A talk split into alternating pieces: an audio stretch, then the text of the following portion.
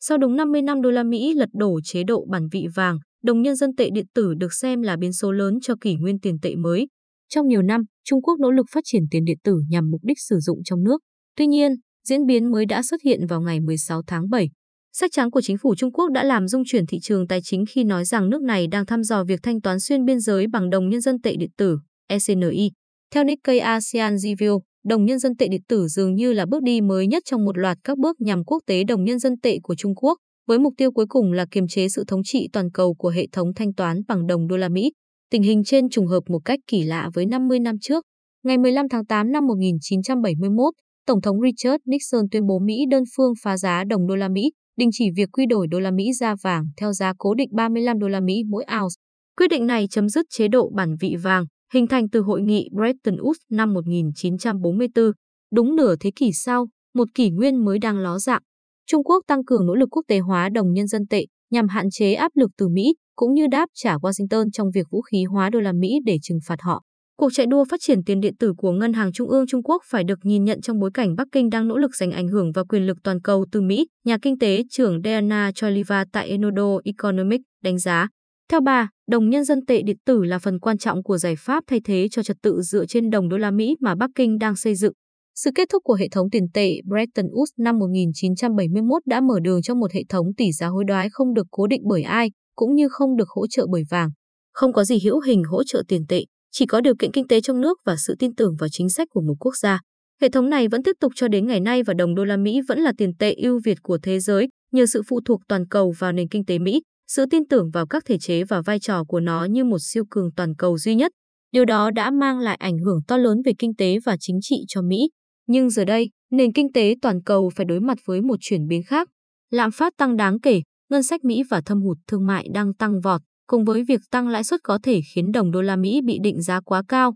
Theo các nhà đầu tư và nhà kinh tế, ảnh hưởng kinh tế ngày càng tăng của Trung Quốc, chủ yếu là liên kết thương mại với một số quốc gia châu Á và châu Phi, cũng có thể thúc đẩy việc đồng nhân dân tệ trở thành đối thủ chính của đồng đô la Mỹ. Ông Michael Hasselstadt, người điều hành quỹ trái phiếu toàn cầu Templeton cho biết, cách tiếp cận bằng ECNI sẽ đẩy nhanh việc nâng cao vai trò của đồng nhân dân tệ trên thế giới. Một hệ thống thanh toán kỹ thuật số xuyên biên giới có nghĩa là Trung Quốc đang tạo tiền đề cho khả năng chuyển đổi nhân dân tệ đầy đủ hơn. Điều này sẽ đẩy nhanh việc sử dụng đồng tiền này trong các thanh toán ngoại hối. Hồi năm ngoái, Ngân hàng Nhân dân Trung Quốc cho rằng, trong tương lai, chúng tôi sẽ tiếp tục thúc đẩy đều đặn việc quốc tế hóa đồng nhân dân tệ để phục vụ nền kinh tế thực, dựa trên các nguyên tắc thị trường. Trung Quốc sẽ tạo điều kiện thuận lợi hơn cho các nhà đầu tư nước ngoài sử dụng đồng nhân dân tệ để đầu tư vào trái phiếu và cổ phiếu của họ. Từ đó, nước này sẽ thúc đẩy sự phát triển của thị trường nhân dân tệ ở nước ngoài. Ngân hàng Trung ương cũng kỳ vọng đồng nhân dân tệ sẽ đóng một vai trò lớn hơn trong việc định giá dầu thô, quặng sắt và các hàng hóa khác. Tiến độ hiện còn chậm.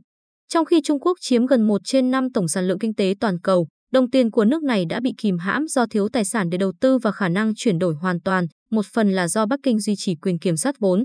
Hầu như không có thương mại nào của Trung Quốc được thanh toán bằng đồng nhân dân tệ trong thập niên trước. Nhưng vào 2019, con số đó là 13,4% đối với hàng hóa và 23,8% đối với dịch vụ. Tuy nhiên, tỷ trọng của đồng nhân dân tệ trong dự trữ ngoại hối toàn cầu đang ở vị trí thứ 5, vẫn kém đô la Mỹ, Yên, Euro và bảng Anh. Theo IMF, đồng đô la Mỹ vẫn là vị vua không thể tranh cãi của nền tài chính toàn cầu, chiếm 59,5% dự trữ toàn cầu trong 3 tháng đầu năm. Đồng nhân dân tệ chiếm 2,5% thanh toán xuyên biên giới. Đây là mức cao nhất trong 5 năm, nhưng nó vẫn thấp hơn nhiều so với mức 40% của đô la Mỹ. Trung tâm của nỗ lực quốc tế hóa hiện là ECNI, bắt đầu vào năm 2014. Chuyên gia Paul Marken của HSBC cho biết, sự phát triển của ECNI cuối cùng có thể góp phần vào mục tiêu dài hạn của Ngân hàng Nhân dân Trung Quốc là quốc tế hóa nhân dân tệ. Sự thành công của ECNI phụ thuộc vào độ sẵn sàng chấp nhận của các quốc gia khác. Bằng cách thực hiện thanh toán xuyên biên giới dễ dàng hơn và rẻ hơn, hệ thống đồng nhân dân tệ điện tử mới có thể tạo sức hấp dẫn đặc biệt đối với các thị trường mới nổi. Vốn bị kìm hãm bởi khả năng tiếp cận tốn kém với các khoản thanh toán toàn cầu dựa trên đồng đô la Mỹ và khả năng muốn giảm sự phụ thuộc vào đồng đô la Mỹ vì lý do địa chiến lược, bà Choliva nói. Cùng với đó, thương mại của Trung Quốc với các quốc gia châu Á và châu Phi đã tăng vọt, cho phép nước này ngày càng thanh toán bằng đồng nhân dân tệ. Chuyên gia Charlie Gave của Geffco Research gọi đây là trật tự tiền tệ mới của châu Á.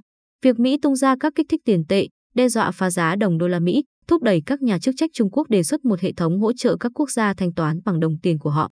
Ý tưởng này được thúc đẩy để giảm sự phụ thuộc vào đô la Mỹ, giảm sự biến động giữa các đồng tiền châu Á, đặc biệt nó còn giúp Ngân hàng Nhân dân Trung Quốc trở thành người cho vay cuối cùng thông qua các đường hoán đổi do tổ chức này chủ trì.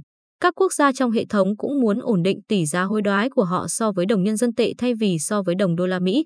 Dù số lượng thỏa thuận đang hoạt động giảm nhẹ, tính thanh khoản tối đa có thể đạt được thông qua các thỏa thuận vẫn ổn định, trung bình 2.220 tỷ nhân dân tệ. Với tầm quan trọng của Trung Quốc như một nhà cung cấp hàng hóa cũng như một nguồn đầu tư và tín dụng cho các nước đang phát triển, cùng với nỗ lực quốc tế hóa đồng nhân dân tệ, các giao dịch hoán đổi này phù hợp với Trung Quốc và các đối tác của họ. Theo Ngân hàng Phát triển châu Á, các nhà phân tích cũng cảnh báo rằng sự khác biệt giữa giá trị lý thuyết và giá trị thực tế của đồng đô la Mỹ cuối cùng có thể gây ra sự đảo ngược đột ngột, làm rung chuyển nền kinh tế toàn cầu và dẫn đến sự thay đổi thị trường có khả năng gây hại cho các nền kinh tế châu Á mới nổi. Chắc chắn, đồng bạc xanh đã chứng tỏ khả năng phục hồi và sống sót qua nhiều cuộc khủng hoảng. Rất ít người sẵn sàng viết cáo phó cho sự thoái ngôi của nó. 50 năm trước, Tổng thống Nixon và nhóm của ông đã đưa ra một số quyết định khó khăn khiến đồng đô la Mỹ trở thành nguồn dự trữ toàn cầu. Tổng thống Biden đương nhiệm và những người kế nhiệm sẽ phải đối mặt những bài toán tương tự.